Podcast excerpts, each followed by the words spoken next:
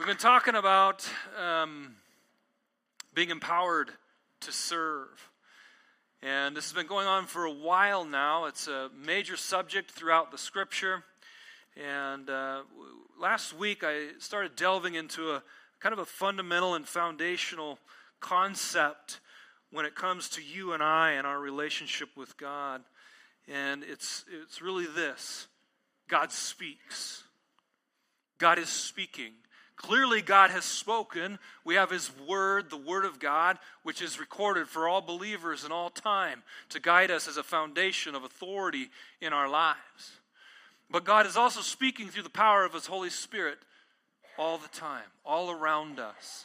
And I want to do some recap today. Some of what I say may seem a little bit repetitive, but I want to continue to dig through what the Bible teaches us about hearing from God, what the Bible teaches us about the work of the Holy Spirit, and how God leads us to give a report or respond to the things that He is showing us and leading us in. When we start talking about hearing from God, we can start to put all these filters in our minds that we have latched onto over the years that hearing from God must be like some out of body experience, you know, where I just float around the room or something, or I can't control myself when God is speaking, or anything like that.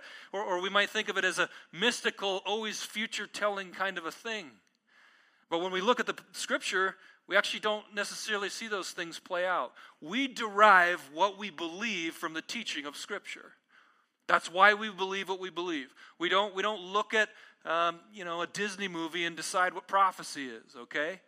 Those kind of things infiltrate our thinking and cause us to have a warped view about God. We got to go to the Word of God to understand clearly and to walk in who it is God has called us to be. Now, there are some things in the Scripture that can be difficult. For some of us, the idea of hearing from God, that God speaks, is easy to lay hold of. Like it just makes sense. Yeah, of course, God speaks. You know, I've always felt like God's kind of been tugging at my heart. I feel like He speaks. For other people, it's like, wait a minute, if God speaks, isn't that scripture and doesn't have to be put in the Bible? And if the Bible is finished, how is it that God could possibly continue to speak? We need to wrestle with these things. We need to look at what the scripture teaches in order to come to a healthy understanding about it all. I think Zephaniah wants to preach today. Man, I, I actually love the sound of kids in here. I think that's life. That's good. But God is speaking, and we need to not give in to our assumptions all the time about these things, but start to unpack what does what picture does the scripture paint about what it means to hear from God? John chapter 10, verse 27. I'm going to recap a few scriptures from last week. My sheep hear my voice, and I know them. Jesus has sheep. Really? Oh, that's you. We're sheep. We're part of his flock. And that we know him and he knows us and we follow him. My sheep hear my voice and I know them and they follow me. The very God speaks and we respond. When you came to Christ, when you, you know, we, we use this different types of terminology, when you accepted the Lord, when you came to Christ, when you asked Jesus in your heart, when you made him Lord of your life, whatever that moment that you accepted God as your Savior, you made Him the King, that moment of salvation, God was speaking. We sometimes think that, all right, someone finally presented me with enough facts that my mind believes this, therefore I accept it in my mind. But it's much, much more than that. We need to realize in that moment when we came to Christ, God was speaking to your heart. There was an influence going on on your inner man, on your soul, and you responded to that call. That was the voice of God. You've already heard from God. Did you know that? He says, No one comes to me except the Father draw him. there's a voice of God in our lives that lures us into believing in Him. We, we hear it, we feel that tug in our hearts, and we respond. In, in John chapter 10, verses 14 and 15, I am the good shepherd. Man, we could just stop there. I mean, this is a fundamental, foundational reality. I'm the good shepherd. Do we really see God through the lens of being the good shepherd? Or do we see him as the tyrant, the one who doesn't like us, etc., etc.? All the wrong images of God that we can come up with. But what does he say? I am the good shepherd, Jesus says. Reminds me of John 3:16. For God so loved the world. It speaks to his motivation. For God so loved the world. In fact, when we look at the, the conversation about the gifts, you've got 1 Corinthians chapter 12, which talks about the gifts. And then he says, I'll show you the most excellent way. And then he talks about love. And then chapter 14, he comes back around talking about the gifts today, or gifts towards the end. And in the middle of that is love. What's the motivation for all of these things? See, when we start talking about hearing from God, we start to get concerned about is that like some sort of mystical power that I can manipulate over people and have control? Or I'm worried other people will have control if we give them too much? Hey, God has designed, first of all, that all these things come from love. And secondly, that they're done according to the way His Word teaches. So, how is it that His Word instructs us about hearing from Him? I'm not going to be able to get through all of it today. We're going to continue to talk about this after we hear from Mark next week. But I want to continue to unpack what are the passages in the Bible that talk about hearing from God and the Holy Spirit, and, and what, what does it really look like? So when we use this analogy of speaking, maybe speaking is not the best analogy because speaking implies what I'm doing right now. Vocally, out of my mouth, you can hear me through your ears what I'm saying. In fact, mine just started ringing. My ear did. We have these ears and we have these voices, and that's what speaking is. But when we're talking about God speaking, we're, we're, maybe talking about something a little more invisible, and I think this can be easy to grasp. We're talking about influencing. When the Holy Spirit comes alongside and we feel Him influencing us or revealing something to us. See, the Holy Spirit is around all of us all the time, around the whole world, in us as believers, influencing us. That influence, we would say, is God speaking. So, so when I feel in, internally that God is nudging me a certain way, that's Him speaking. So we're using it in a metaphorical sense. He's revealing. If I'm reading my Bible and I have an aha moment, it isn't just my mind. I don't believe it's just my mind intellectually dissecting something so that I understand it. That's a component of it. But it's the Holy Spirit of God coming alongside and bringing the aha into my life. Oh, I see, I understand. Or revealing something even more about a certain situation or circumstance. The Holy Spirit convicts us. So, speaking of Mother's Day, moms can speak without speaking. Okay, let me show you one.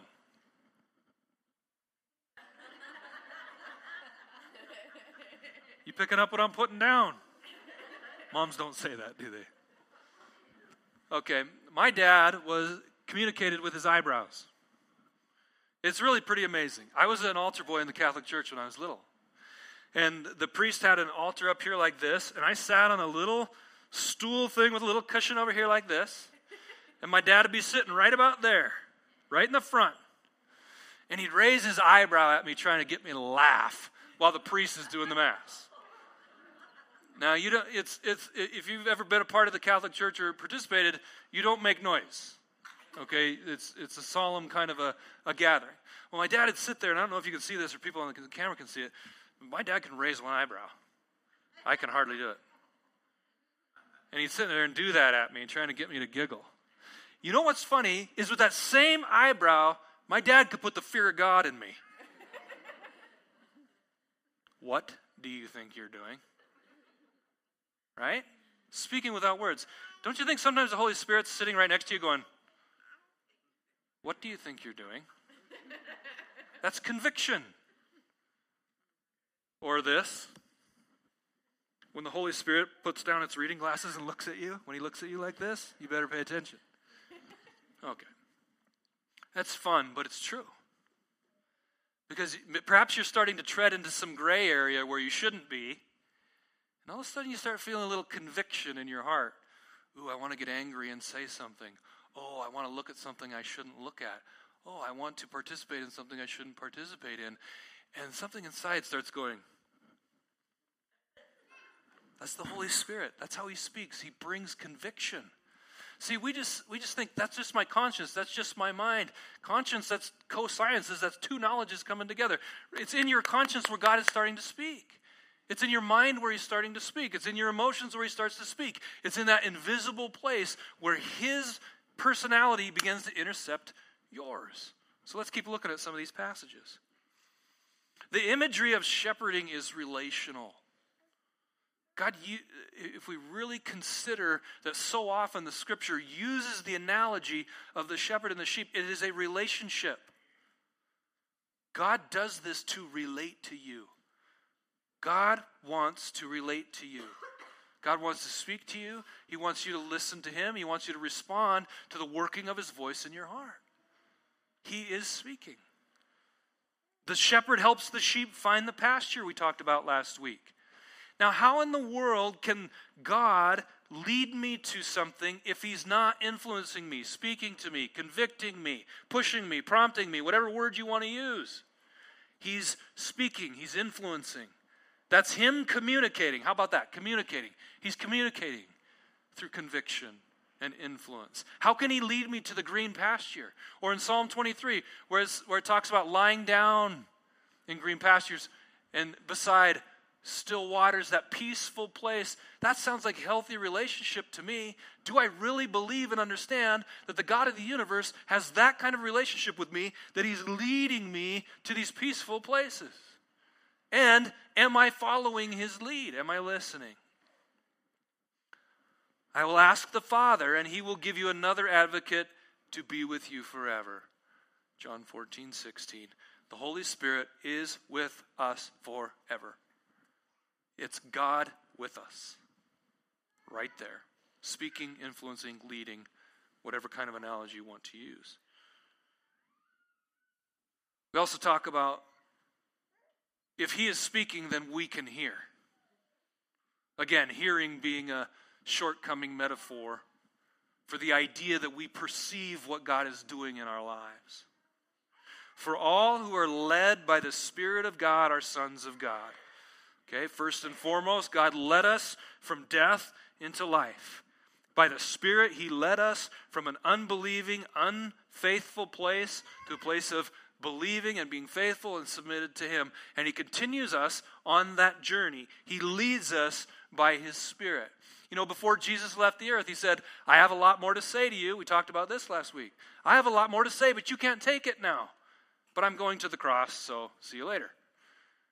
What? I want, wait, I wanted to hear all those things you had to say. You're gone too early. You left. If you had all these things you wanted to teach us, all these ways you wanted to lead us, and now you're gone, now what? Enter Holy Spirit. God is teaching his people. How do you think the church has survived and thrived for 2,000 years?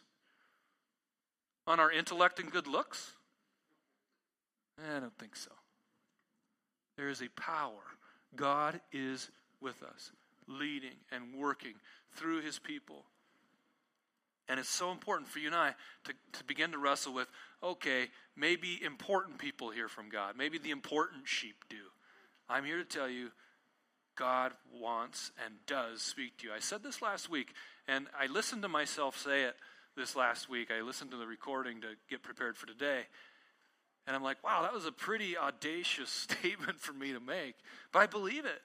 And it's this that God is speaking to every single one of us pretty consistently. We just don't always recognize it. In fact, if I asked you if you ever heard from God and you say no, I said, well, how then how then did you come to Christ? Well, I chose to believe. Did you really? Wasn't there a prompting in your spirit? Wasn't there a desire building? Or did that all come from you? Because the Bible says it didn't all come from you. That was God speaking.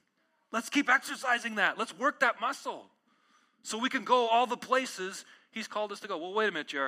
If everybody's hearing from God, ooh, man, you're getting on some thin ice. Yeah, we do need to wrestle with these things, but you know what? We have the all sufficient Word of God right here, giving us all of the parameters and framework that we have and need in order to operate with the voice of God in our lives. So, you did not receive a spirit of slavery that returns you to fear, but you received the spirit of sonship, by whom we cry, by whom we cry, through whom we cry. The, the way in which we're able to say, God is my Father, is from the Holy Spirit speaking in our lives. I think when we t- take the time to look closely, God is speaking all the time in our lives. The Spirit Himself testifies. Wait, the Spirit testifies. Meaning what? The Spirit is speaking, He's communicating something, He's bearing witness to our spirit. Wait a minute, there, there's, a, there's a testimony between the Spirit of God and my spirit taking place, reassuring me that I am a child of God. Now, my brain goes, What kind of an arrogant punk are you that you think that somehow you are a son of the living God and you are a co heir with Christ Himself? Well, I look at this passage of Scripture and I see that it's true. The Spirit is bearing witness. The Spirit is reassuring me, going, But that's true. It is true.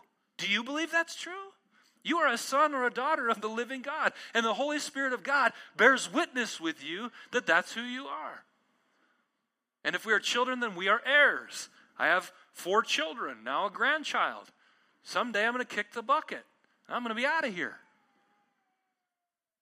And I will leave an inheritance. Mm. anyway, maybe. Let's just say I'm going to leave an inheritance. and I'm going to have heirs. I'm going to have four heirs. And I'm going to divide my estate amongst my heirs. None of them will necessarily be more important than the other one. One of them might be the leader amongst them, right? Might be the one who's taking charge of dad's estate and distributing out his stuff and those kind of things. Actually, I'm probably going to go way before my wife, so maybe she'll be there dealing with that. But anyway, we don't want to think about that right now. but think of that, that imagery of the heir. All of my children are inheriting something from me. The Bible says that you are inheriting something right alongside Christ Himself. Do you see the power in that? I mean, just let that soak in. Me, mediocre old me, am a co heir with Christ Himself. Yeah, you know, we, we will spend the rest of our lives reveling in that. And also understanding that this also is a foretaste. Everything we're experiencing, from the gifts and the power of God and this idea of salvation, it, there's all a deposit of that in us now, foreshadowing something that's eternal that we're all going to experience someday. We are co heirs with Christ. Of course, if we. In, if indeed we suffer with him, so that we may also be glorified with him. Oh, we don't like that part. But there's certainly a price to pay. But the helper, the Holy Spirit, John chapter 14. But the helper, the Holy Spirit, he's called the helper. How does he, how in the, if he doesn't speak, if he isn't there nudging our soul, influencing our soul, speaking to our soul, convicting our soul, which I would all call speaking, he's bringing something into our soul. How can he help us if that's not what he's doing? What else would he be doing? Arranging circumstances on our behalf? Maybe. No. The Holy Spirit is there helping us along, whom the Father will send in my name. He will teach you all things and will bring to your remembrance all that I have said to you. Now, I want you to think about this for a second. We run into this a lot. If, if I feel like, listen, I'm a fallible person.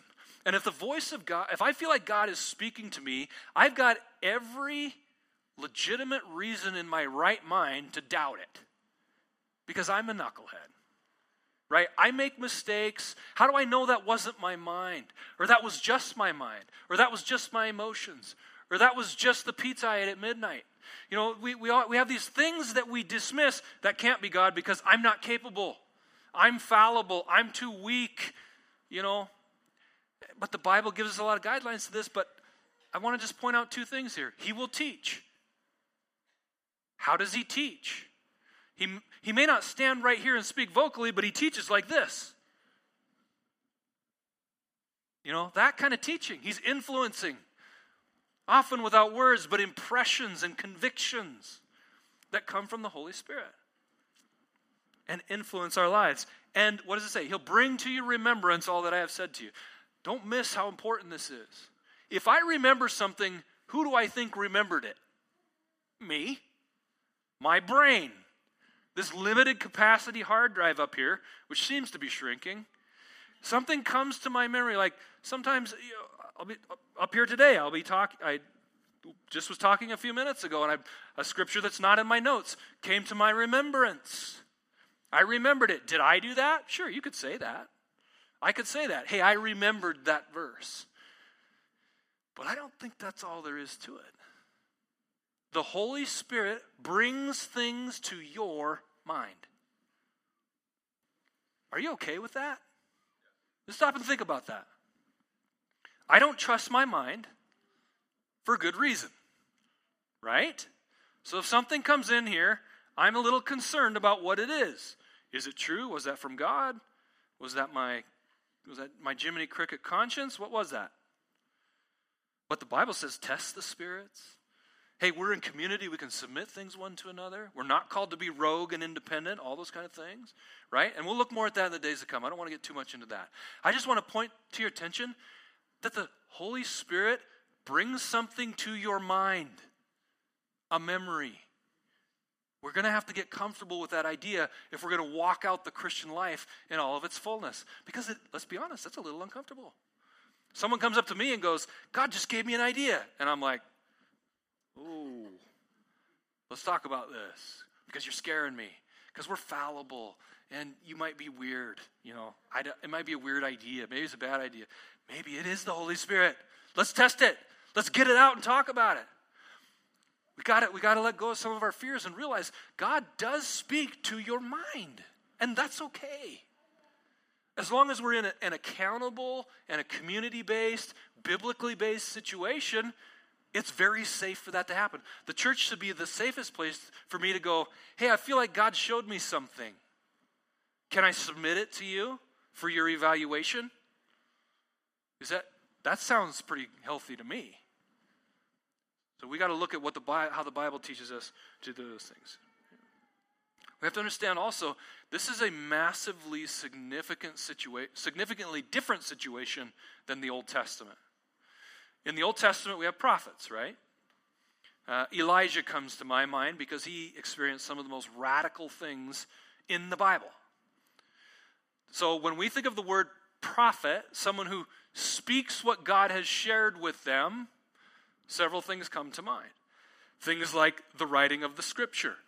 If God spoke through a prophet, wasn't it supposed to go in the scripture and be all truth for all time for all believers? The Word of God, alive and, active, sharper than a double edged sword, discerning the thoughts and intentions of the heart, etc., etc.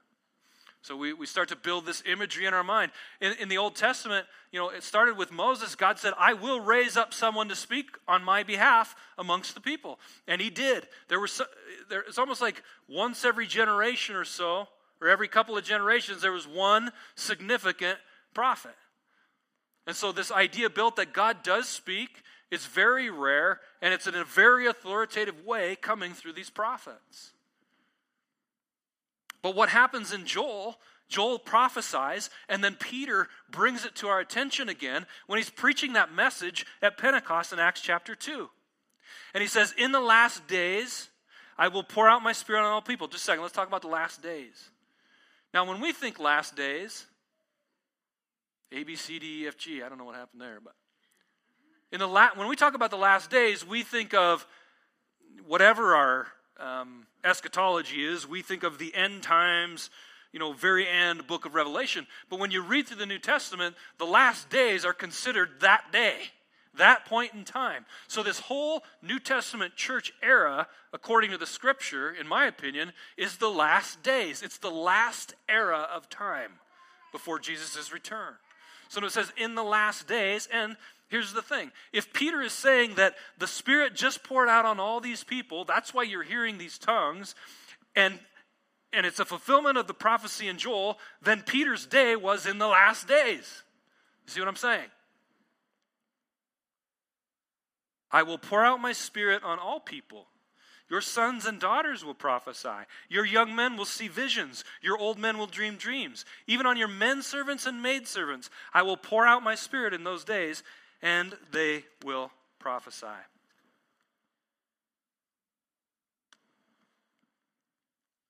You see, when Jesus went to the cross and died, he became our high priest.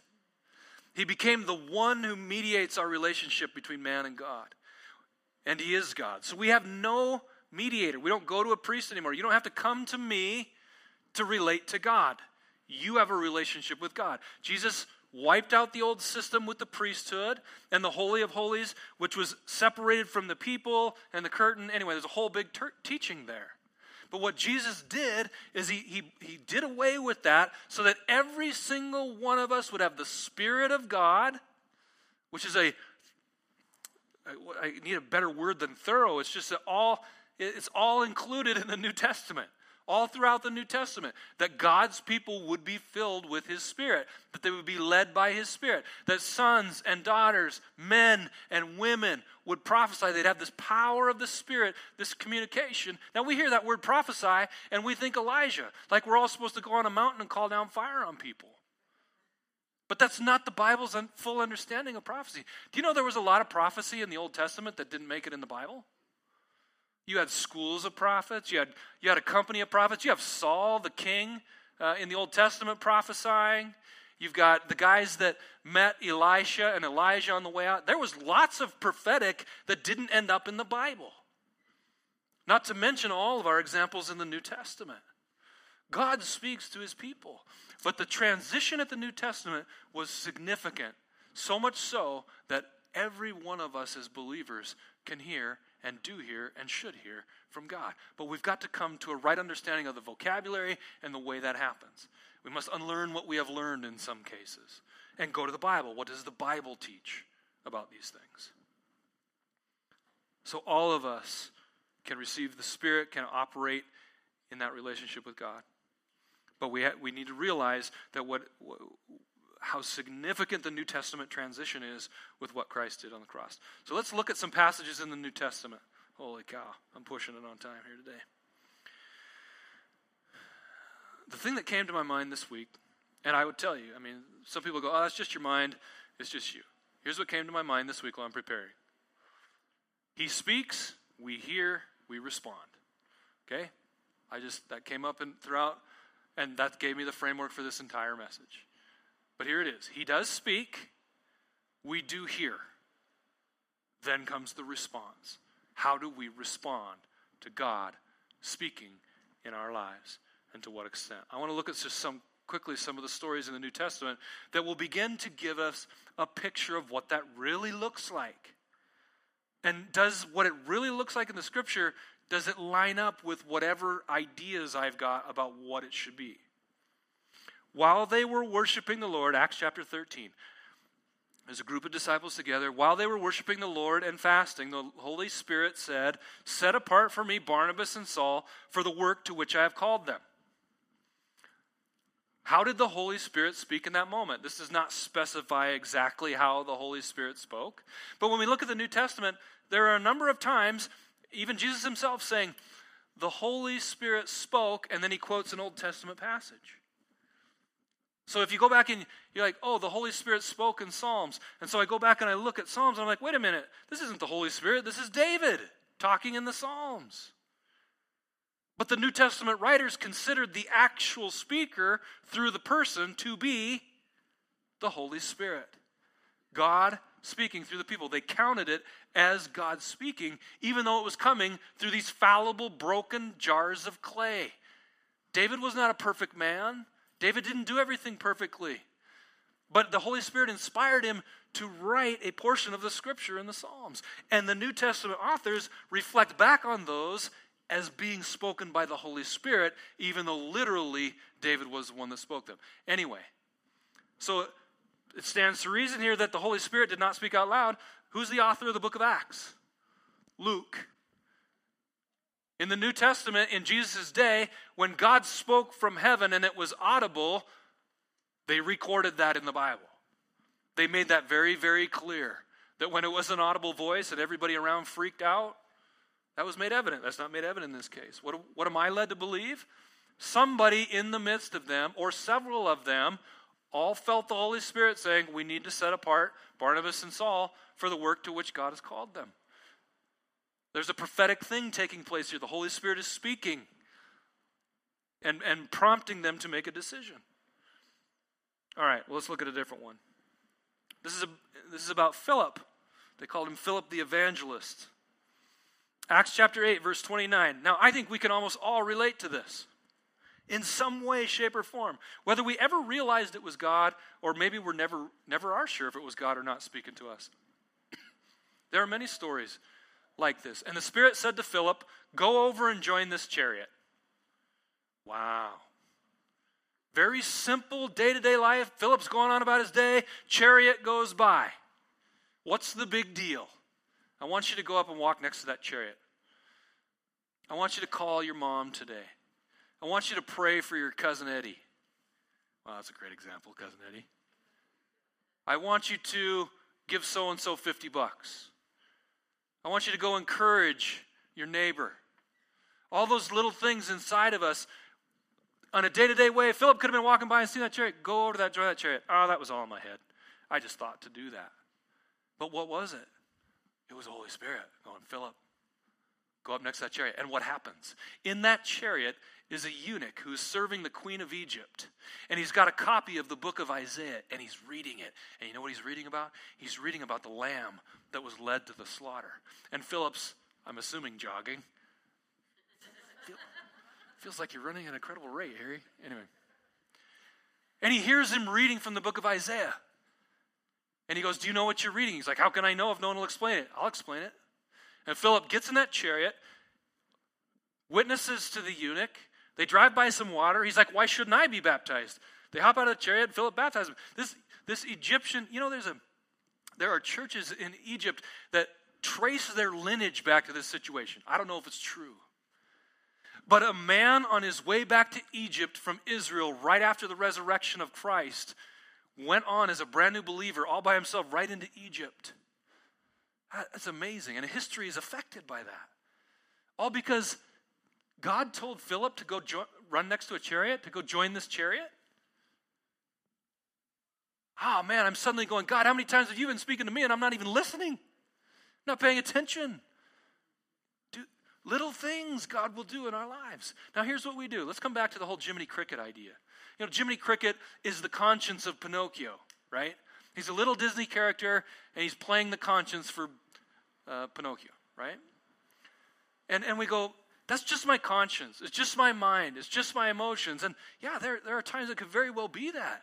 But we've got to wrestle with the difference and begin to mature ourselves to distinguish the difference. Because you know what the Holy Spirit does to Jiminy Cricket sometimes? He comes right up alongside him and goes, Wake up! God comes right up to our conscience, to our minds, to our emotions, and speaks. You know, and, and if Jiminy Cricket's your conscience and God flicks him upside the head and he starts talking, you better start listening. Because God is at work in your life. It isn't all just us. Listen, we are bent on destruction ourselves. Without the power of the Holy Spirit in our lives, we are self destructive. And we, we need that voice leading us. And while he was pondering the vision, the Spirit said to him, Behold, three men are looking for you. Peter's praying on the roof.